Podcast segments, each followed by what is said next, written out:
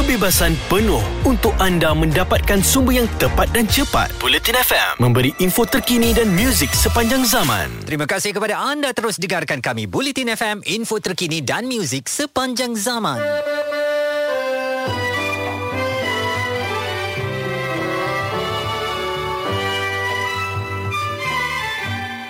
Bukan raja sebarang raja, Taja Hulu Balang Panglima berempat. Bukan raja sebarang raja, Raja penyayang, bijaksana dan berdaulat. Apa tanda raja penyayang? Membantu rakyat susah dan senang. Bertemu rakyat tak kira siang dan malam. Jasa budinya sentiasa dikenang. Assalamualaikum warahmatullahi wabarakatuh. Selamat petang. Terima kasih kepada anda yang terus dengarkan diskusi harian Muaz dan Izzuan hari ini hari Jumaat 19 Ogos 2021 10 Muharram 1443 Hijriah. Betul? Betul. Anda mungkin dengar lagunya lain macam sedikit Mm-mm. sebagai latar belakang kami. Semuanya kerana kita memang memberi fokus kepada Istana Negara petang ini Muaz. Betul dan uh, pastinya hari ini perbincangan khas Majlis Raja-Raja yang akan diadakan dan uh, perbincangan yang yang ketiga ini uh, dilakukan pastinya untuk sama-sama membincangkan siapakah bakal Perdana Menteri yang seterusnya. Beberapa kenderaan diraja telah pun memasuki Istana Negara untuk mula bermesyuarat pada pukul 2.30 petang tadi. Antara yang kelihatan ialah ke bawah duli yang maha mulia Al-Watiku Billah Sultan Mizan Zainal Abidin Ibni Almarhum Sultan Mahmud Al-Mukhtafi Billah Shah Sultan Terengganu Darul Imad. Juga kelihatan ke bawah duli yang maha mulia Al-Aminul Karim Sultan Salahuddin Ibni Almarhum Sultan Badli Shah Sultan Kedah. Dan juga duli yang maha mulia Sultan Syarafuddin Saifuddin Idris Shah Al-Haj, Ibni Almarhum Sultan Salahuddin Abdul Aziz Shah Al-Haj. Jadi kini tumpuan pastinya pada Istana Negara kerana mungkin anda ada persepsi yang berbeza, mungkin anda juga mengharapkan satu keputusan yang luar daripada apa yang anda mahukan. Siapakah Perdana Menteri dan juga siapakah timbalan Perdana Menteri? Kita belum ada kepastian lagi apakah pengumuman Istana Negara akan menyusul pada petang ini juga ataupun pada bila-bila masa bermula sekarang kerana semuanya sekarang terserah kepada Yang di-Pertuan Agong bersama barisan raja-raja Melayu yang akan bermesyuarat ataupun sedang bermesyuarat sekarang untuk menentukan satu nama di kalangan ahli Dewan Rakyat. Yang ada nama yang kita tahu dua ya Mm-mm. iaitu Datuk Seri Ismail Sabri Yaakob dan juga Datuk Seri Anwar Ibrahim. Tetapi apakah raja-raja Melayu akan keluar daripada pilihan ini untuk hadir dengan satu buah fikiran yang lain dan berbeza untuk menyelamatkan politik negara? Semua itu kita akan kupaskan pada petang ini kekal terus bersama dengan kami di Bulletin FM info terkini dan muzik sepanjang zaman. Jelas dan terperinci supaya anda tidak ketinggalan. Bulletin FM info terkini dan muzik sepanjang zaman. Terima kasih kepada anda terus dengarkan diskusi harian Muaz dan Izwan pada hari Jumaat yang mulia. Hari ini 10 Muharram. Setengah daripada kita masih meneruskan puasa Ashura. Hari yang mulia dan tumpuan kita berikan kepada Istana Negara petang ini Muaz untuk mengetahui siapakah yang akan dinamakan oleh duli-duli yang maha mulia Raja-Raja Melayu sebagai Perdana Menteri Malaysia ke-9. Dan sekarang ini kami nak bawakan kepada anda terus ke Istana Negara bersama dengan rakan wartawan kami Juliana Syahrin yang kalau tengok pada visual yang dikongsikan keadaan di sana hujan. Jadi uh, Juliana ataupun Juju, bagaimana agaknya keadaan terkini di sana? Bercakap mengenai cuaca betul. hari hujan mm-hmm. uh, di sini namun tidaklah berlebat yang ada angin sebagainya uh, yang saya kagumnya bukan saya seorang di sini ada 10 saya kira 100 pengamal media yang ada di sini hmm. yang biarpun hujan uh, terus berada di lokasi untuk memberi la- liputan terkini.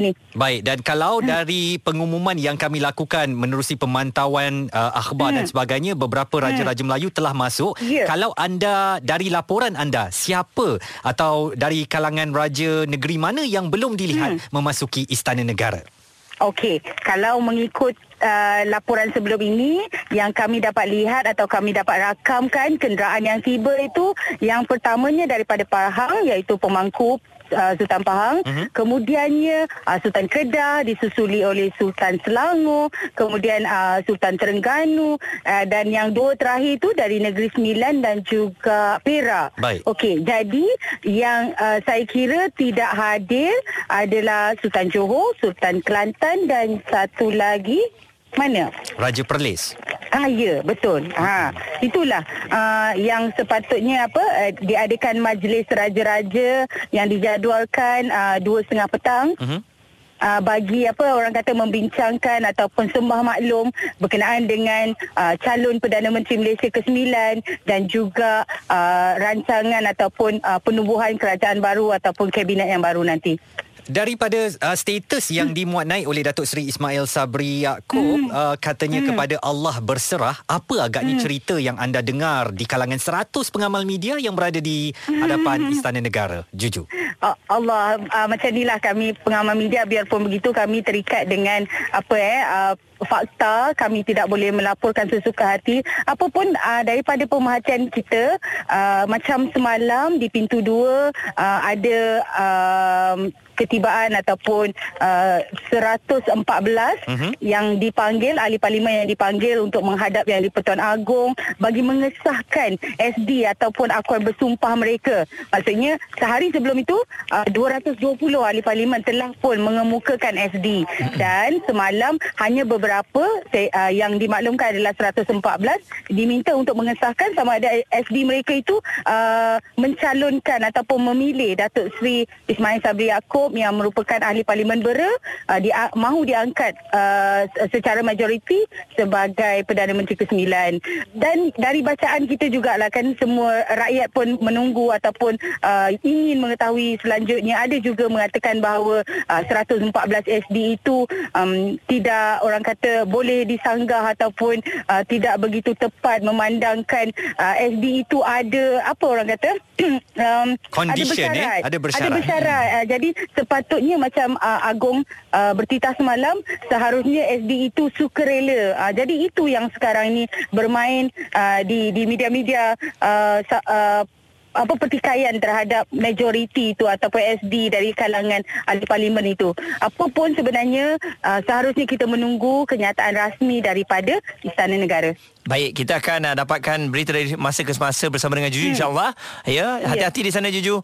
Ya, terima kasih banyak walaupun hujan. Uh, terima kasih kerana mendoakan kami. Terima kasih. Itu dia Juliana Syahrin, wartawan TV3 yang sekarang berada di hadapan Istana Negara untuk sentiasa membawakan termasuk kita di Bulletin FM perkembangan di sana. Baik uh, Izzuan kejap lagi kita akan cuba dapatkan Datuk Salahuddin Saidin yang merupakan pakar perlembagaan lebih arif untuk bercerita mengenai apa yang sedang berlaku. Betul kita nak lebih korek dengan mendalam lagi situasi di Istana Negara hari ini bersama mereka yang layak untuk membicarakannya. Jadi terus bersama kami Bulletin FM info terkini dan muzik sepanjang zaman. Ada kepentingan anda di sini untuk mendapatkan berita secara tepat dan pantas. Dua anggota polis maut bertindak atau berlakon sebagai bangsa yang perlu diselamatkan. Operasi mencari dan menyelamat SAR. Bulletin FM, info terkini dan muzik sepanjang zaman.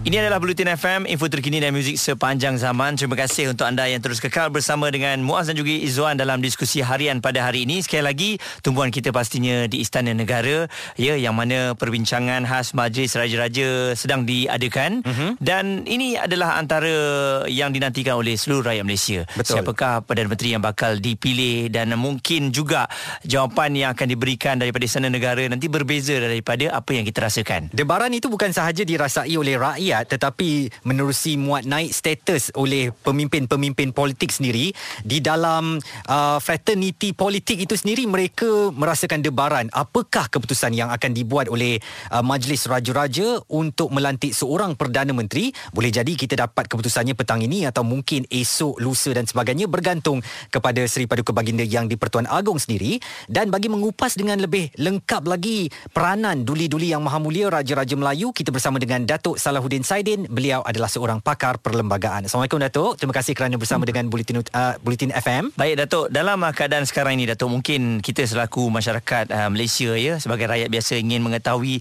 uh, mungkin akan ada timbul perspektif yang mana raja-raja mencampuri politik yang sepatutnya ya uh, sedangkan raja-raja patutnya berada di atas politik. Jadi apakah agaknya pendapat daripada Datuk? Baik, kalau kita lihat di sosial sosial media banyak diperkatakan tentang uh, peranan yang di Tuan Agong dan juga peranan uh, pihak eksekutif yang nampak kelihatan sekarang ni seolah-olah bercampur aduk. Hmm. hmm. Dan saya rasakan uh, perkara ini menarik perhatian orang ramai ini semenjak kebelakangan ini. apabila timbulnya isu bahawa kerajaan yang sedia ada sekarang tidak telah hilang sokongan uh, majoriti dan sebagainya. Mm-mm. Jadi rakyat yang sekarang ni berada dalam ke- kegelisahan uh, dengan kesulitan ekonomi dan juga uh, rakyat yang banyak ditimpa penyakit COVID-19 ini dan sebagainya menyebabkan rakyat pun agak gelisah bila melihatkan pergolakan politik uh, ketidakstabilan kerajaan dan sebagainya. Jadi ramai membincangkan tentang apakah sebenarnya peranan uh, Majlis Raja, peranan Yang Tuan Agong, bolehkah ada campur tangan, sejauh mana campur tangan itu boleh dilibatkan. Mm-mm. Jadi kalau kita rujuk balik kepada kita punya perlembagaan persekutuan, perlembagaan persekutuan kita sebenarnya telah menggariskan dengan jelas um, peranan masing-masing. Sebab kita tahu negara kita mengamalkan satu sistem raja berperlembagaan, demokrasi berparlimen. Mhm. Yang mana kita ada tiga badan penting yang diketuai oleh Yang di-Pertuan Agong Mhm. dan tiga badan yang lain itu adalah merupakan legislatif, uh, Eksekutif. pihak eksekutif dan juga pihak kehakiman. Mhm. Jadi masing-masing mempunyai peranan masing-masing dan tidak ada campur aduk ya. Hmm. Tidak ada campur aduk. Tapi um, dalam perlembagaan telah memperuntukkan satu peruntukan yang asas tu di bawah perkara 39 yang mengatakan bahawa kuasa eksekutif uh, perlembagaan uh, persekutuan ini terletak kepada Yang di-Pertuan Agong tetapi boleh dilaksanakan oleh Yang di-Pertuan Agong ataupun uh, pihak eksekutif ataupun seorang Perdana Menteri yang diberi kuasa di bawah oleh kabinet. Mhm. Jadi kuasa itu memang dah ada. Tetapi dalam masa yang sama, uh, perlembagaan mengatakan bahawa uh, dalam keadaan yang mana uh, kerajaan telah terbentuk, maka raja ataupun yang di-Pertuan Agong diberikan kuasa tertentu Mhm. uh, untuk dilaksanakan oleh Yang Tuan Agong secara mutlak. Kemudian yang lain-lainnya kuasa raja tertakluk kepada uh, nasihat oleh uh, kabinet ataupun Perdana Menteri. Hmm. Seperti yang kita sedia maklum di bawah peruntukan perkara 42 40 pasal 2 kepada perlembagaan telah jelas menyatakan bahawa kuasa budi bicara mutlak agung ni ada tiga. Pertama dalam pelantikan Perdana Menteri, Mhm. memang agung ada kuasa tetapi tertakluk kepada prasyarat ya. Prasyarat tentang sokongan majoriti seseorang itu mestilah daripada uh, ahli Dewan Rakyat dan sebagainya. Kemudian yang kedua, kuasa Yang Tuan Agong secara mutlak, secara budi bicara adalah dengan tidak uh, membenarkan uh, ataupun withholding of the uh, consent to request for the dissolution. Maksudnya apabila Perdana Menteri nak mohon supaya parlimen dibubarkan atas sebab dia hilang kepercayaan majoriti, Mhm. Agong mempunyai kuasa budi bicara untuk menerima atau menolak. Ha, itu ada Okey. kuasa itu adalah kuasa yang Tuan Agong. Hmm. Dan akhir sekali kuasa mutlak ni adalah berkaitan dengan dengan hak keistimewaan, kedudukan uh, apa nama, kedudukan Raja-Raja Melayu uh, dan juga Majlis Raja-Raja. Itu adalah merupakan tiga perkara budi bicara yang diletakkan kepada Yang di-Tuan Agong. Selain daripada itu, apabila dalam peruntukan uh, perlembagaan persekutuan ada sebut tentang Yang Tuan Agong punya kuasa ni punya kuasa, tetapi itu semua tertakluk kepada perkara 40 iaitu 41 pasal 1 dan juga 40 pasal 1A Mhm. yang menyatakan bahawa Yang Tuan Agong apabila dinyatakan bahawa itu adalah kuasa agung dalam perlembagaan perlembagaan persekutuan dan ianya adalah atas nasihat uh, kabinet ataupun Perdana Menteri Mhm. Yang Tuan Agong perlulah mengikut nasihat tersebut. Ah. Tetapi Jadi, dalam keadaan ada- sekarang uh, Datuk bila tidak ada kabinet dan perdana menteri itu bagaimana? Okey. Jadi sekarang ni bila kita dah tak ada kerajaan Mhm. iaitu tidak ada Perdana Menteri, tidak ada uh, apa nama kabinet tetapi kita ada caretaker prime minister. Baik. Bermakna ni kerajaan masih ada ya, Mhm, kerajaan mhm. sementara ni, kerajaan sementara untuk tempoh uh, pelantikan seorang Perdana Menteri baru dan juga pembentukan uh, kerajaan melalui kabinet. Jadi tidak boleh kita katakan kita tak ada kerajaan sekarang. Betul. Jadi dalam keadaan sekarang ni, uh, bila tidak ada seorang pun uh, apabila Perdana Menteri telah meletak jawatan, okey, apa tugas yang Tuan Agong adalah berbalik kepada perkara 43 Mhm. pasal 2A itu, iaitu yang di Tuan Agong perlu melantik seorang Perdana Menteri. Betul. Ya. Nak melantik seorang Perdana Menteri bagaimana cara dia?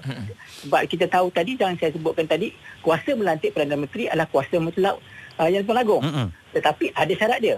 So syarat dia mestilah agung tadi meneliti dan apabila meneliti men- uh, melihat cara-cara dan proses tertentu pada hemat tuanku merasakan bahawa seseorang ahli Dewan Rakyat tersebut telah mencapai ataupun telah mendapat sokongan majoriti Mhm. maka yang di Tuan Agong perlulah melantik orang yang mendapat kepercayaan majoriti tersebut untuk dilantik sebagai seorang Perdana Menteri. Baik. Jadi proses itu telah berlaku. Kita tak kita dapat tahu bahawa selama dua hari berturut-turut pada hari pertama Yang di-Tuan Agong telah meminta uh, setiap ahli dewan untuk memberikan nama Mhm. cadangan calon mereka di dalam satu satu surat ataupun satu dokumen dan diserahkan kepada Yang Agong. Dan pada hari yang kedua Yang Tuan Agong pula uh, nak memastikan bahawa surat sokongan tersebut adalah surat yang benar-benar sah, sahih, Mhm. uh, tidak uh, ada kes yang mana kemungkinan ada seseorang itu telah diugut ke Paksaan. di, uh, dipaksa dan sebagainya Mhm. maka yang Agong panggil setiap orang tu sama ada melalui fizikal ataupun ada yang dibuat secara panggilan telefon Baik. untuk memastikan bahawa surat yang mereka tu hantarkan kepada Agong menyatakan sokongan kepada mana-mana individu tersebut merupakan satu surat yang sah yang mereka sendiri uh, putuskan ataupun cadangkan. Baik.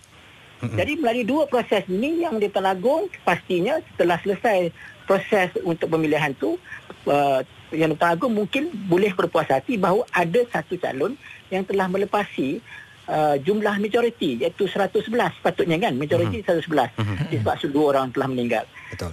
Tapi bila kita dapat tahu di dalam sosial media dan sebagainya akhbar-akhbar utama mengatakan bahawa uh, Ismail Sabri telah memperoleh 114 Mhm. uh, undian ataupun uh, sokongan bermakna kalau benarlah itu berlaku dan proses pun telah berjalan bermakna yang Tuan Agong uh, tiada pilihan lain untuk memilih Ismail Sabri yang telah mendapat sokongan 114 orang. Baik, Datuk, saya hentikan Datuk sekejap di situ. Sekejap lagi saya nak tanyakan kepada Datuk dalam perkataan budi bicara itu. Maknanya walaupun jelas sekarang 114 telah memberi sokongan kepada Datuk Seri Ismail Sabri dalam budi bicara yang di-Pertuan Agong, apakah keputusan itu boleh berubah? Sekejap lagi Datuk, terus dengarkan kami Bulletin FM, info terkini dan muzik sepanjang zaman. Bulletin FM, terkini, relevan dan penting untuk anda. Info terkini dan muzik sepanjang zaman.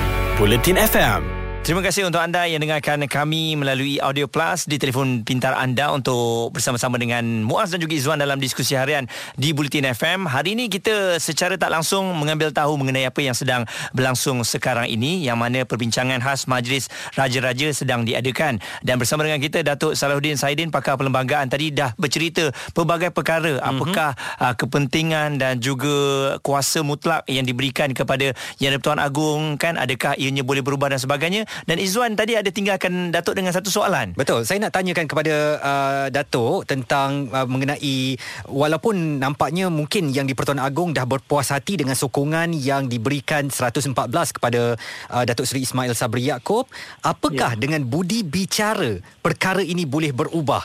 Dan saya nak tahu bagaimana pula dengan peranan Raja-Raja Melayu yang sekarang sedang bermesyuarat di Istana Negara, pandangan daripada duli-duli yang maha mulia Raja-Raja Melayu ini, apakah boleh dengan budi bicara juga mengubah keputusan seperti yang ditetapkan apabila Datuk Seri Ismail Sabri Yaakob telah nampak 114 sokongan itu. Tetapi dengan budi bicara ini keputusan itu mungkin berubah. Datuk. Baik, pertama sekali kita melihat di dalam di dalam perlembagaan persekutuan meletakkan kuasa pelantikan uh, seorang Perdana Menteri itu kepada yang di-Pertuan Agong seorang saja, uh-huh. bukan terletak kepada Majlis Raja-Raja. Okey, jadi Majlis Raja-Raja di sini berperanan sebagai salah satu daripada badan yang mungkin boleh menasihati yang di-Pertuan Agong dalam beberapa aspek uh-huh. lain ya tapi kalaupun yang Tuan Agong nak merujuk kepada Majlis Raja dalam hal berkaitan dengan Perdana Menteri, uh, pelantikan Perdana Menteri boleh tetapi keputusan bukanlah keputusan Majlis Raja Baik. keputusan ini budi bicara ini terletak hak hanya kepada yang di Tuan Agong itu Mhm. yang pertama kita kena jelas ya yang kedua kuasa budi bicara yang di Tuan Agong ni walaupun kita kata ianya adalah suatu kuasa budi bicara mutlak. Tetapi dia mesti memenuhi prasyarat dia. Hmm. ya prasyarat dia antara prasyarat selain daripada dia, seorang tu mestilah ahli Dewan Rakyat antara prasyarat dia adalah apabila Agong nak menentukan seseorang itu boleh dilantik sebagai Perdana Menteri dia mesti pastikan seseorang itu mendapat sokongan majoriti. Jadi kalau satu orang mendapat sokongan majoriti yang lain tak ada sokongan majoriti Mhm. tiada pilihan lain melainkan untuk melantik orang yang mendapat sokongan majoriti tersebut melainkan melainkan keadaannya yang mana contohnya lah satu parti komponen ni memang very strong Mhm. ya dia memang dah dapat two third majority tetapi daripada dua two third majority satu komponen parti ni dia dia submit dua nama ya dia Hmm. submit dua nama jadi dua nama tu dua-dua tu ada majority support Hmm. Ha, di situ yang di Tuan Agong boleh mainkan peranan untuk Ah. salah satu. Mm-mm. Sebab prasyarat dua-duanya dah ada mendapat sokongan majoriti. Baik. Jadi Tuan Agong boleh membuat pilihan antara keduanya, salah satu yang nak dipilih. Mm-mm. Tetapi kalau satu ada majoriti, satu tak ada majoriti, Mhm. dia tidak boleh gunakan budi cara untuk melantik yang bukan majoriti. Itu tidak boleh sebab undang-undang walaupun diberi, diberikan kuasa kepada yang Tuan Agong adalah confine kepada ruang ling, ruang lingkup kuasa tersebut. Mhm. Ya, dia tak boleh melepasi daripada ruang lingkup tersebut. Itu sebab kita kena ingat ya, undang-undang digubah sedemikian, sedemikian rupa adalah bagi memastikan bahawa mana badan-badan yang bertanggungjawab untuk melaksanakan kuasa tersebut perlu melaksanakan sesuatu mengikut ruang lingkup undang-undang. Mhm. Dia tak boleh exceed the power. Mhm. Ya, itu yang yang kedua. Jadi yang ketiga, timbul persoalan. Nah, ini mungkin uh, saudara tak tanyakan saya tetapi melalui sosial media kita dapat mendengar Mhm. bahawa ada desas-desus mengatakan bahawa yang Tuan Agong telah memberikan nasihat kepada semua ahli-ahli politik Mhm. untuk apabila seseorang terlantik bukan semua yang menang tu Menang, bukan semua menang, kalah bukan semua yang kalah. kalah dia bukan kalah semua. Mm-mm. Bermaknanya berpakat-pakatlah, berbaik-baiklah demi untuk keamanan dan kestabilan politik di negara. Betul. Saya setuju. Mm-mm. Betul. Nasihat itu adalah satu nasihat yang bagus. Hmm. Sebab kita pun lihat, kita tak mau lihat kerajaan yang tidak stabil eh, di Mm-mm. negara kita. Hmm.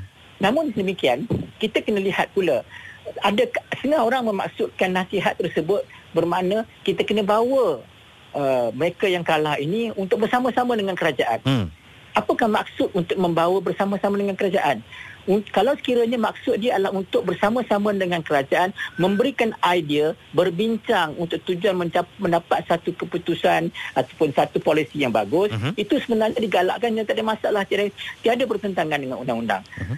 Tapi kalau nak dibawa uh, pihak pembangkang untuk bersama-sama menyertai kabinet, Mhm. ah, ini adalah satu perkara yang berbeza. Ah. Ya, untuk bersama dalam kabinet kalaulah satu pihak mendapat satu satu apa nama undi majoriti Mm-mm. dan dia dapat majoriti daripada satu komponen parti. Mhm. Komponen tu bermaksud ni mereka ni satu satu batch, satu grup. Mm-mm. Satu grup sokong apa- nama seorang untuk menjadi menjadi Perdana Menteri. Mhm. Jadi kalangan kabinet tu mesti datang daripada golongan menyokong. Hmm. Ya. Jadi walaupun Melainkan- de, maksud uh, tuanku tadi itu tidak boleh diterjemahkan sebagai menyertakan atau melibatkan pembangkang di dalam kabinet itu Datuk. Yes. Hmm. Hmm. Ha, sebab dia telah mendapat uh, komponen satu parti itu telah mendapat majoriti. Hmm. Jadi bila dia dapat majoriti, kumpulan yang itu menyokong dia untuk dia jadi Perdana Menteri dan kumpulan itu mengharapkan bahawa Perdana Menteri melantik kabinet dari kalangan kumpulan yang menyokong dia. Hmm. Ya, yang dapat majoriti tersebut. Hmm. Keadaan akan berbeza kalau sekiranya satu, ada satu kumpulan pun yang mendapat majoriti. Mhm. Jadi mereka berpakat, okey, kalau aku dipilih, okey, aku akan lantik siapa yang menyokong aku untuk menyertai kerajaan. Mhm. Tak kira dari blok pembangkang ke, blok belah sana ke, belah sini ke, tak kisah. Sebab masing-masing dah tak dapat majoriti. Ha, jadi sini lain. Jadi kalau keadaan ini berlaku, seorang pun tidak dapat majoriti dan apabila nak form kerajaan, mereka berpakat, okey, kalau you lantik saya, prasyarat dia mesti ada majoriti juga. Seorang tu mesti dapat majoriti. Hmm. Tetapi sokongan tu datang bukan daripada blok dia, tetapi blok yang luar daripada blok dia juga. Hmm. Jadi bila begitu berlaku, bila mengikut perjanjian dia, you must also appoint those from my block untuk menjadi ahli kabinet. Ah. Itu mak dimaksudkan sebagai kerajaan perpaduan. Hmm. Ya, kerajaan unity. Oh, bukankah Sebab kerajaan perpaduan daripada- itu dari pembangkang Datuk ya? I- Sorry? Bukan bukanlah bermaksud kerajaan perpaduan itu dengan turut melibatkan pembangkang sebagai mengimbangi ataupun uh, menterjemahkan apa yang dititahkan tuanku bahawa menang bukan semua menang, kalah tidak semua kalah.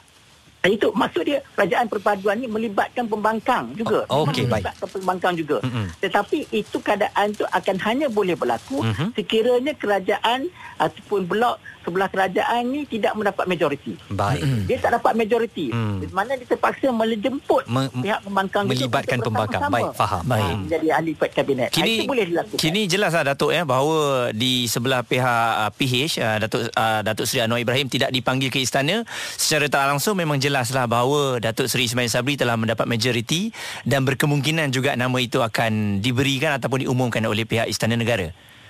Yang itu saya kurang pasti kenapa dia uh, Datuk Seri Anwar Ibrahim tidak dipanggil. Mhm. Itu saya tak tak faham uh, tak saya tak tahu apa maksud dia.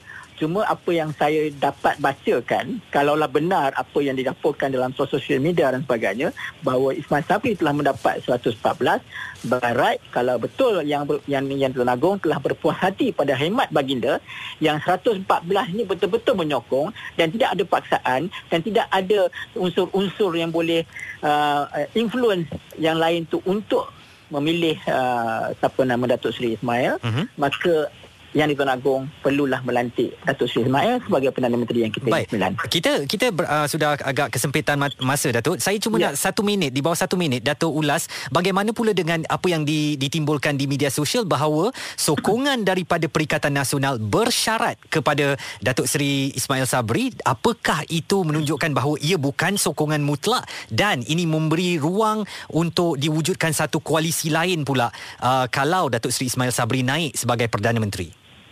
Inilah ini so- sokongan bersyarat ni saya pun tak pasti.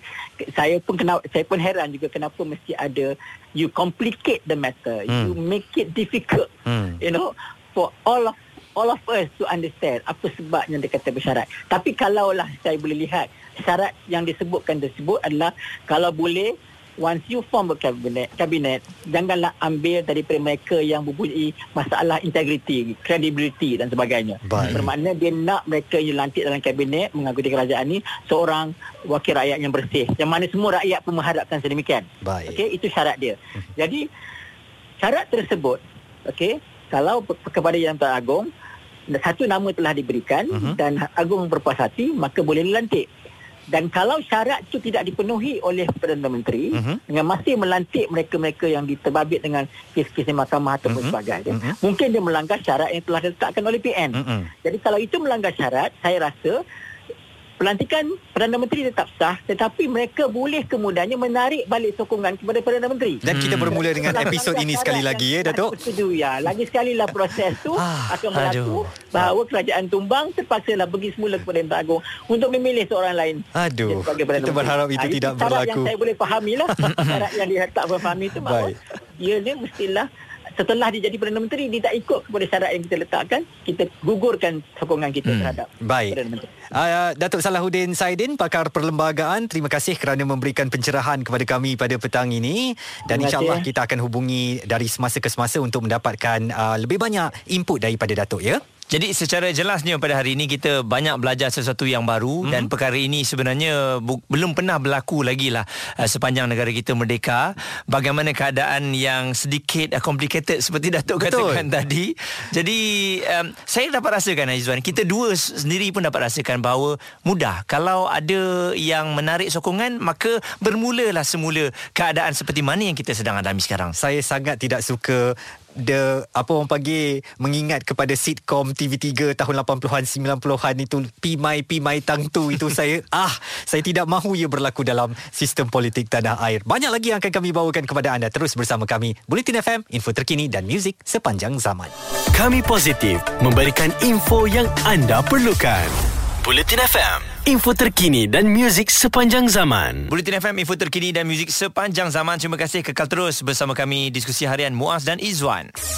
Berita terkini di Bulletin FM. Sah, kini Datuk Seri Ismail Sabri dilantik sebagai Perdana Menteri yang ke-9 yang di-Pertuan Agong Al-Sultan Abdullah Riyatuddin Al-Mustafa Billah Shah berkenan Ahli Parlimen Bera Datuk Seri Ismail Sabri Yaakob dilantik sebagai Perdana Menteri yang baru. Dan perkara itu dimaklumkan Datuk Pengelola Bijaya Diraja Istana Negara Datuk Indra Ahmad Fadil Syamsuddin dalam satu kenyataan yang didedahkan uh, sebentar tadi. Istana Negara kata kenyataan itu telah menerima pencalonan nama-nama bakal Perdana Menteri daripada 220 ahli-ahli Dewan Rakyat masing-masing menerusi surat akuan atau statutory declaration pada 18 Ogos 2021 dan daripada surat-surat akuan tersebut seramai 114 ahli Dewan Rakyat mencalonkan yang berhormat Datuk Seri Ismail Sabri Yaakob ahli Parlimen Bera jumlah majoriti yang mencukupi untuk membentuk kerajaan. Susulan itu Seri Paduka Baginda berkenan menerima menghadap 114 ahli Dewan Rakyat semalam 19 Ogos untuk mengesahkan kepercayaan kepercayaan mereka ke atas ahli Dewan Rakyat yang telah dicalonkan uh, untuk dilantik sebagai Perdana Menteri. Sehubungan dengan itu, selaras dengan perkara 40 kurungan 2 kurungan A dan 43 kurungan 2 kurungan A Perlembagaan Persekutuan, Seri Paduka Baginda telah berkenan melantik Yang Berhormat Datuk Seri Ismail Sabri bin Yaakob, Ahli Parlimen Bera sebagai Perdana Menteri Malaysia ke-9. Dan proses seterusnya ialah istiadat pengundiaan surat cara pelantikan dan mengangkat serta menandatangani sumpah jawatan sebagai Perdana Menteri yang dijadualkan pada 21 Ogos 2021 iaitu besok jam 2.30 minit petang di Istana Negara. Seri Paduka Baginda turut menzahirkan setinggi penghargaan atas sokongan berterusan duli-duli yang maha mulia Raja-Raja Melayu dalam menyempurnakan tanggungjawab Baginda selaku Raja berperlembagaan yang berteraskan keluhuran perlembagaan persekutuan dan kedaulatan undang-undang. Seri Paduka Baginda menyeru seluruh rakyat agar terus bertenang dan bersama Baginda mendoakan negara sentiasa berada di bawah lindungan Allah Subhanahu Wa Taala dijauhi dari sebarang musibah dan wabak COVID-19 dapat dibendung serta diakhiri dengan segera. Jawapan telah pun kita ketahui, teka-teki yang selama ini bermain telah pun kita dapat uh, selesaikannya. Uh-huh. Jadi kini terpulanglah kepada mereka yang bijaksana untuk meneruskan ya uh, apa yang telah pun dilakukan ini iaitu sama sekali untuk kita melawan pandemik COVID-19. Jadi atas nama peribadi saya Izwan dan Muaz dan pengurusan Bulletin FM serta media Prima Audio, uh, pegawai eksekutif kami Nazri Noran, kami mengucapkan setinggi-tinggi tahniah kepada Yang Amat Berhormat Datuk Seri Ismail Sabri Yaakob di atas pelantikan sebagai Perdana Menteri Malaysia yang ke-9. Terus bersama kami di Bulletin FM. Kebebasan penuh untuk anda mendapatkan sumber yang tepat dan cepat. Bulletin FM memberi info terkini dan muzik sepanjang zaman. Petang ini di diskusi harian Muaz dan Izwan di Bulletin FM info terkini dan muzik sepanjang zaman akhirnya terjawab. Teka-teki politik telah pun dinoktahkan Seri Paduka Baginda yang di-Pertuan Agong memilih Datuk Seri Ismail Sabri Yaakob yang menerima 114 sokongan majoriti ahli-ahli Dewan Rakyat untuk diangkat sebagai Perdana Menteri ke-9. Jadi kalau ada yang bertanyakan sama ada itu sah atau tidak memang dah disahkan uh-huh. kerana memang dalam perlembagaan apabila mendapat majoriti daripada ahli parlimen dan yang di-Pertuan Agong pastinya akan memilih mengikut majoriti tersebut dengan satu nama yang telah pun ditetapkan daripada awal lagi iaitu uh, Datuk Seri Ismail Sabri. Kita nak mengupas dengan lebih lengkap lagi bersama kita Profesor Madya Dr. Khairil Azmin Mokhtar. Beliau adalah penganalisis politik dan pensyarah undang-undang uh, di Universiti Islam Antarabangsa Malaysia di Gombak. Uh, doktor, terima kasih kerana bersama kami. Bagaimana agaknya um, pandangan, perspektif doktor tentang pengumuman Istana Negara berhubung perlantikan Datuk Seri Ismail Sabri Yaakob? Ya, terima kasih. Uh, pengumuman yang dibuat oleh Istana Negara berkenaan dengan pemilihan uh, Datuk Seri Ismail Sabri sebagai Perdana Menteri yang yang seterusnya pukul 9 uh-huh. adalah satu keputusan yang ditunggu sebab uh, kita memang menghadapi kemelut politik kerana tidak pasti yang menjadi sokongan majoriti macam mana yang disebutkan tadi bahawa uh, Perdana Menteri mestilah orang mendapat sokongan majoriti ahli Dewan Rakyat jadi dengan jumlah 114 itu sudah memenuhi syarat yang ditetapkan oleh uh, perkara 43 2A uh, di mana uh, perlulah dilantik Perdana Menteri uh, oleh Yang Tuan Agong uh-huh. uh, seorang ahli Dewan Rakyat menjadi sokongan majoriti ahli Dewan Rakyat. Uh, dan dia selain pada itu ada juga uh, dinyatakan tapi bukan dalam perkara yang sama peruntukan yang lain. Uh, ahli Dewan Rakyat tersebut mestilah warga negara Malaysia uh-huh. yang uh, bukan mendapat warga negara uh, secara naturalisasi ataupun pendaftaran. Maka sudah tentu uh, Datuk Ismail Sabri dari aspek itu uh, layaklah untuk dipilih oleh Seri Yang Tuan Agong untuk menjadi Perdana Menteri Baik, uh, selain itu juga Prof, kalau kita tengok ya um, dari segi bayangan uh, menteri ataupun kabinet yang bakal ya. diumumkan nanti. Jadi adakah kalau kita lihat pada terdahulu kabinetnya besar, uh, ramai. Tapi ya. adakah kali ini penambahbaikannya akan dikurangkan dan berkemungkinan hmm. juga TPM akan diberikan lebih daripada seorang? Ya, itu semua kita hanya boleh buat jangkaan ataupun uh, bayangan saja. Uh, kerana uh, perkara berkenaan dengan pelantikan ahli jemaah menteri ataupun penentuan kabinet ni uh, juga akan dibuat oleh Yang Tuan Agong tetapi menurut nasihat uh, Perdana Menteri. Hmm. Uh, jadi di sini kita boleh umpamakanlah Perdana Menteri itu ibarat rumah Uh, jemaah yang menteri itu kabinet rumah. Hmm. Uh, jadi bila rumah dah ada barulah kabinet boleh dimasukkan ataupun di ditempah ataupun diorder. Hmm. Uh, jadi kalau kita lihat daripada aspek ni, uh, bagaimanakah Perdana Menteri ataupun Datuk Ismail Sabri nanti akan membentuk kabinet, itu sebenarnya kita kena lihat pada keperluan semasa dan juga keperluan politik. Uh, kerana kita uh, walaupun dalam perlembagaan itu di, tidak dinyatakan berapa ramai ataupun jumlahnya berapa uh-huh. uh, tetapi sudah tentu dalam membuat perkiraan ataupun uh, menentukan pelantikan uh, Perdana Menteri akan mengambil kira sokongan yang perlu dikekalkan uh, sebab politik ni dia kita perlu faham dalam konteks uh, undang-undang. Hmm. Jadi perlembagaan undang-undang tu memang sudah jelas tetapi dari pelaksanaan kita tidak boleh uh, menafikan ataupun mengenepikan kendak politik. Uh, sebab kalau uh, kabinet itu sudah tentu mengambil kira presiden-presiden ataupun ketua-ketua parti komponen Perikatan Nasional dan juga UMNO yang sama-sama menyokong dan sudah tentulah uh, pemilihan itu berdasarkan daripada uh, cadangan ataupun saranan ketua parti-parti yang menyokong Datuk Ismail Sabri sebagai Perdana Menteri. Dan kita uh, sebagai rakyat Malaysia juga berharap agar tidaklah kabinet itu terlalu besar sehingga pelantikan yang dibuat tu uh, redundant ataupun uh, mungkin menyebabkan uh, timbulnya uh, bidang kuasa yang uh, tidak tidak yang tidak uh, uh, terlalu ramai ya. Kerana jika lagi besar kabinet maka lebih banyak belanja yang perlu untuk membayar gaji dan elan kabinet. Dan saya rasa mungkin keadaan ekonomi dan pandemik semasa ini memerlukan uh, jumlah yang lebih munasabah tetapi kita tak boleh nafikan uh, kehendak politik juga uh, memastikan ataupun menghendaki Perdana Menteri uh, mengambil klub pelantikan dari segi aspek kepentingan politik juga. Uh, doktor, uh, kalau kita hmm. melihat dari kerusi timbalan Perdana Menteri yang mungkin akan diumumkan oleh Perdana Menteri seminggu ini, uh, ya. ada permintaan daripada parti-parti di Sarawak terutamanya dan ya. juga Sabah hmm. supaya kerusi itu diberikan kepada mereka. Tetapi hmm. bagaimana uh, mungkin uh, boleh kita capai satu keharmonian supaya permintaan hmm. Ini tidak uh, akan redundant dengan yeah. uh, pemimpin-pemimpin bersatu yang juga pastinya mengintai kerusi timbalan Perdana Menteri. Ya, yeah.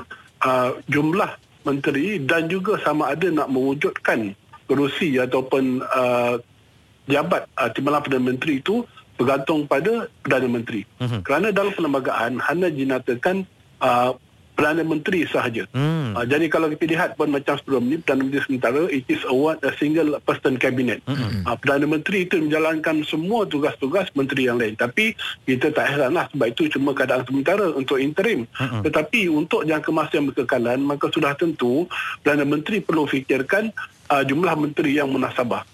Jadi sekarang uh, di dalam perlembagaan tak ada disebut pun mesti diwujudkan jawatan timbalan Perdana Menteri mm-hmm. dan uh, tidak dihalang kalau nak buat lebih pada satu timbalan Perdana Menteri mm-hmm. dan juga jumlah menteri. Uh, jadi di sini uh, sudah tentu peranan uh, Perdana Menteri dalam menentukan sama ada nak mewujudkan jawatan timbalan Perdana Menteri ataupun tidak berapa jumlah menteri itu perlu mengambil kira kepentingan politik dan juga perbelanjaan negara dan pembendaharaan negara. Jadi uh, mungkin daripada satu segi uh, uh, wakil rakyat daripada Sabah Sarawak itu memang uh, boleh buat tuntutan sebegitu. Malah hmm. kita dapat lihat tuntutan ini pun daripada awal lagi. Hmm. Kalau kita lihat pun uh, salah seorang calon uh, nama yang dikaitkan dengan calon uh, Perdana Menteri dari Pakatan Harapan ya sebelum ni ialah Datuk Seri Syakir Abdal. Hmm. Ya, ya daripada daripada Sabah. Warisan. Uh, uh, tapi uh, tapi uh, sudah tentu uh, dia telah naik diri dalam meng, uh, mengutamakan uh, hmm. uh, Presiden PKR. Hmm. Jadi uh, satu satu memang sebagaimana yang cadangkan salah satu cara ialah dengan mewujudkan melantik seorang timbalan perdana menteri daripada Sabah ataupun Sarawak hmm. ataupun mewujudkan dua jawatan timbalan perdana menteri hmm. uh, sebab untuk memenuhi tuntutan dari wakil rakyat pada Sabah Sarawak. Baik. Namun begitu bagi saya yang paling penting sekali ialah bukan jawatan hmm. tapi dari segi pelaksanaan dan kesamarataan. Hmm. Kerana jika uh, ahli dewan rakyat, ahli dewan rakyat pada Sabah dan Sarawak dan juga rakyat Sabah Sarawak juga rakyat Malaysia uh-huh. berpuas hati tentang layanan dan juga tuntutan mereka walaupun tidak diberikan uh, jawatan timbalan penentu sekalipun mereka akan tetap rasa bersyukur dan gembira. Hmm. Jadi kalau diberikan jawatan timbalan menteri tapi uh, mereka masih rasa lagi kekurangan maka ia tidak memenuhi matlamatnya. Baik. Jadi saya rasa lebih uh, tertumpu pada cara bagaimana layanan uh, itu dipenuhi. Okey, sekejap lagi saya nak tanyakan kepada Prof, mungkinkah uh, uh, doktor merasakan akan wujud kerajaan perpaduan atau unity government untuk uh, menyambut, uh, menyambut kepada apa yang dititahkan oleh Seri Paduka Baginda yang di Pertuan Agong bahawa yang menang tidak semua menang, yang kalah hmm. tidak semua kalah. Sekejap lagi, terus bersama kami Bulletin FM, info terkini dan muzik sepanjang zaman. Jelas dan terperinci supaya anda tidak ketinggalan. Bulletin FM info terkini dan muzik sepanjang zaman. Bulletin FM, info terkini dan muzik sepanjang zaman. Terima kasih untuk anda yang terus bersama dengan kami. Seperti yang sedia maklum, kita telah pun menerima perkabaran yang mana Perdana Menteri yang ke-9 telah pun diumumkan uh-huh. iaitu Yang Amat Berhormat Datuk Seri Ismail Sabri. Dan kita sekali lagi ucapkan syah, uh, syabas dan selamat bertugas kepada Datuk Seri Ismail Sabri. Beliau dulu pernah singgah eh di konti di Seri Pentas ini. Uh, pasti Muaz masih ingat lagi perbualan Betul. bersama dengan beliau. Sempat bergambar gambar. Sekejap lagi awak tengoklah dekat Instagram mesti ada gambar bersama dengan Perdana Menteri. Wow, itu suatu yang uh, kebiasaannya akan dilakukanlah kepada hmm. mereka yang memiliki gambar pemimpin-pemimpin. Uh, kita masih lagi bersama dengan Profesor Madya Dr. Khairil Azmin Mokhtar, penganalisis politik, pensyarah undang-undang di Universiti Islam Antarabangsa Malaysia di Gombak. Dan uh, doktor kalau boleh saya nak uh, susul dengan soalan sebelum uh, yang saya nyatakan tadi, mungkinkah pada penelitian doktor kerajaan juga akan mewujudkan satu kabinet perpaduan artinya ia boleh diisi juga daripada parti-parti pembangkang menyusul kepada titah uh, yang di Pertuan Agong bahawa yang menang tidak semua menang yang kalah tidak semua kalah Uh, itu adalah satu titah saya rasa yang eh, banyak makna makna yang mendalam ya. Uh-huh. Apabila Sri Paduka Bintang Tuan Agong menyatakan bahawa tidak ada yang menang atau tidak ada yang kalah uh, 100% ia menunjukkan bahawa semua orang memainkan peranan. Itu yang pertama sekali. Uh-huh. Kita perlu ingat bahawa semua ahli Dewan Rakyat adalah pemenang. Semua ahli Dewan Rakyat, sama ada ahli kerajaan atau pembangkang, semua pemenang. Uh-huh. Kerana mereka adalah calon yang menang suatu pilihan raya. Uh-huh. Jadi semua mereka adalah pemenang. Cuma bezanya tanggungjawab. Kerana kita perlu dan kerajaan dan kita perlu pihak pembangkang. Uh-huh. Ini adalah sistem demokrasi berparlimen. Jika semua jadi kerajaan, siapa yang jadi pembangkang? Betul. Kalau macam tu, kalau kerajaan buat silap, siapa yang akan betulkan? Hmm. Jadi di sinilah pentingnya sistem demokrasi di mana ada kerajaan dan ada pembangkang. Yang pemenang yang kita perlu pastikan ialah rakyat. Hmm. Rakyatlah pemenang dalam situasi yang sewajarnya. Hmm. Jadi apabila dikatakan pemenang atau yang tewas itu, itu adalah subjektif kerana saya rasa kalau kerajaan tidak dapat melaksanakan tugas yang yang yang uh, dengan sewajarnya uh-huh. maka rakyat yang akan mengalami menjadi mangsa ke dalam keadaan tersebut. Uh, dan uh, pembangkang pun sebenarnya walaupun uh, menjadi pembangkang mempunyai tanggungjawab yang penting. Uh kerana mereka perlu membetulkan kerajaan dalam tindak tanduk dan keputusan yang dibuat. Uh dan kerajaan walaupun dia menang tetapi tanggungjawabnya amat besar. Dan malah memang banyak kesilapan ataupun uh, pembaharuan pembetulan yang perlu buat daripada semasa ke semasa. Mm-hmm. Oleh itu uh, yang uh, kita boleh lihat uh, bahawa semua ada tanggungjawab masing-masing uh-huh. dan uh, apa yang penting ialah kerajaan menjalankan tanggungjawab dan juga ahli parlimen yang tidak menjadi kerajaan perlu menjalankan tanggungjawab. Uh-huh. Yang paling penting sekali bagi kita ialah rakyat negara. Betul. Bukannya kita nak uh, kerajaan ataupun dapat masuk kabinet atau tak masuk kabinet. Uh-huh. Itu sebenarnya menteri, jemaah menteri adalah uh, bertanggungjawab kepada rakyat. Wakil mereka rakyat adalah ya? hamba rakyat. Betul. Dan mereka adalah uh, bertindak bekerja untuk rakyat. Betul. Jadi kita sepatutnya berfikiran bahawa wakil rakyat sebenarnya bertugas untuk rakyat demi rakyat. Mm-mm. Jadi bukanlah uh, kuasa dan uh, jawatan itu yang penting. Baik, Prof, selain itu juga kalau kita lihat mungkinlah selepas ini ada perbincangan yang mana mungkin ahli parlimen pembangkang pun akan mendapat peruntukan yang sama untuk parlimen masing-masing. Mm-hmm. Itu yeah. penyelesaian nanti. Cuma adakah dengan uh, pemilihan yang berhormat Perdana Menteri yang baru ini akan menamatkan kemulut politik yang melanda ni? Sebab uh, ialah pada awalnya nak turunkan Perdana Menteri. Sekarang kita dah ada Perdana Menteri. Jadi saya risau, ialah perkara ini semua rakyat Malaysia dah bincangkan. Orang yang biasa pun dah boleh fikir. Kalau satu hari nanti bersatu tarik balik sokongan. Ini bermakna kita tak ada Perdana Menteri balik. Adakah kita akan kembali semula episod memilih yang berulang-ulang Perdana ya? Menteri? Hmm. Eh, memang, memang betul. Itulah yang uh, tidak kita tidak boleh dari lagi pada kenyataan. Kerana sistem yang uh, sistem kerajaan kita amalkan iaitu Westminster system uh-huh. uh, mem- membolehkan keadaan di mana pertukaran kerajaan berlaku tanpa bela, da, tanpa mengendalikan pilihan raya umum. Mm-mm. Ini kita tak boleh nafikan sebab ini berbeza dengan sistem presiden seperti yang diamalkan di Amerika dan di Indonesia. Mm-mm. Di mana presiden iaitu pihak eksekutif memerintah dalam masa lima tahun dan hanya bertukar apabila berlakunya pilihan raya. Tetapi dalam sistem Westminster yang kita amalkan, uh, pilihan raya menentukan siapa ahli dewan rakyat. Uh, jadi kita apabila pilihan raya, kita tidak menentukan siapa yang jadi Perdana Menteri, siapa jadi kerajaan. Tidak. Kita hanya mengundi siapakah yang akan jadi wakil rakyat. Wakil rakyat itu akan menentukan siapa jadi Perdana Menteri. Dan, dan apabila berubahnya sokongan terhadap uh, Perdana Menteri, maka berubah kerajaan. Bagaimana yang kita telah alami. Dan di Malaysia, uh, kita terpaksa menghadapi keadaan ini. Di mana inilah kita boleh katakan kematangan berpolitik ataupun kematangan demokrasi. Kerana sebelum ni, kita tidak berlaku, tidak berlaku pertukaran kerajaan. Kerana kerajaan mendapat majoriti yang besar, malah 23, mudah untuk membuat pindahan perlembagaan hingga takat begitu. Tapi dalam keadaan sekarang, apabila uh, tidak ada parti yang mempunyai dominan di di di, di Dewan Rakyat, uh-huh. maka memang tidak dapat dinafikan boleh berlaku macam Muaz di kita ada. Memang boleh berlaku uh-huh. jika berubah sokongan dalam Dewan Rakyat. Dan itu kalau boleh saya nak ketengahkan sarana yang dibuat oleh Yang Amat Berhormat Tan Sri Muhyiddin Yassin uh-huh. apabila keluar di TV sebelum beliau meletakkan jawatan uh-huh. yang mana salah satu daripada tujuh cadangan yang dibuat ialah untuk mengubah uh, memindah perlembagaan uh, bagi menghalang lompat parti. Hmm. Uh, inilah ini adalah salah satu solusi untuk mengelakkan pertukaran kerajaan yang terlalu kerap terutamanya apabila uh, majoriti tipis uh, di Dewan Rakyat. Uh, itu memang uh, itulah salah satu cara sebagaimana yang kita dapat lihat boleh dibuat untuk mengalahkan uh, kerajaan terlalu kelak bertukar dari semasa ke semasa. Doktor, ada permintaan dari Ketua Pemuda AMNO, uh, Senator Dr. Ashraf Wajidi Dusuki yang katanya kabinet yang akan dibentuk oleh Perdana Menteri baru ini tidak boleh menggambarkan seperti ia satu kabinet yang diwarisi daripada zaman Tan Sri Muhyiddin Yassin. Uh, ianya mesti bersifat lebih uh, terbuka dan juga kalau boleh nak nampak yang barulah. Uh, mungkinkah uh, doktor rasakan bahawa ini wajar disambut disebut oleh Perdana Menteri?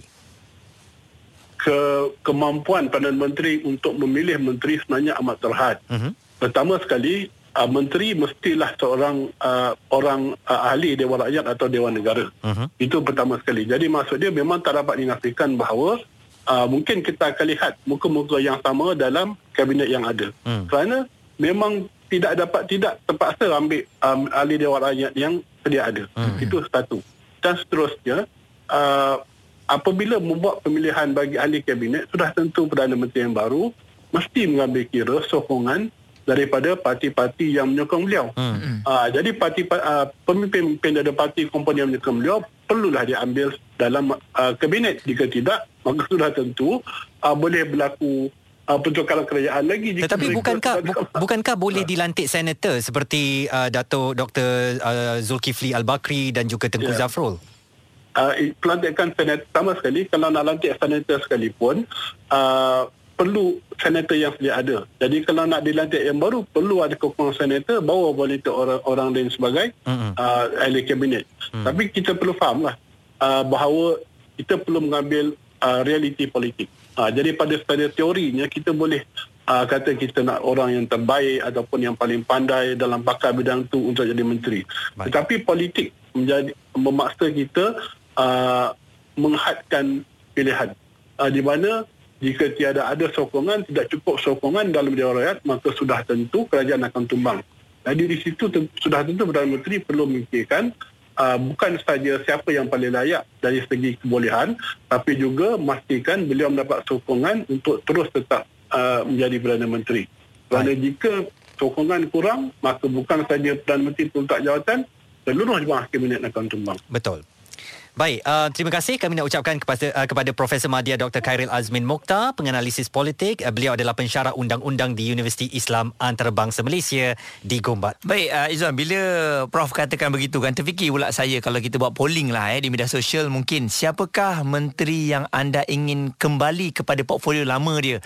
Mungkin kita boleh dapat jawapannya. Saya rasa... Uh, polling yang lebih popular ialah siapakah menteri yang anda tidak mahu kembali ke jawatan kabinetnya. Itu mungkin lebih popular dan ramai yang nak memberi pandangannya.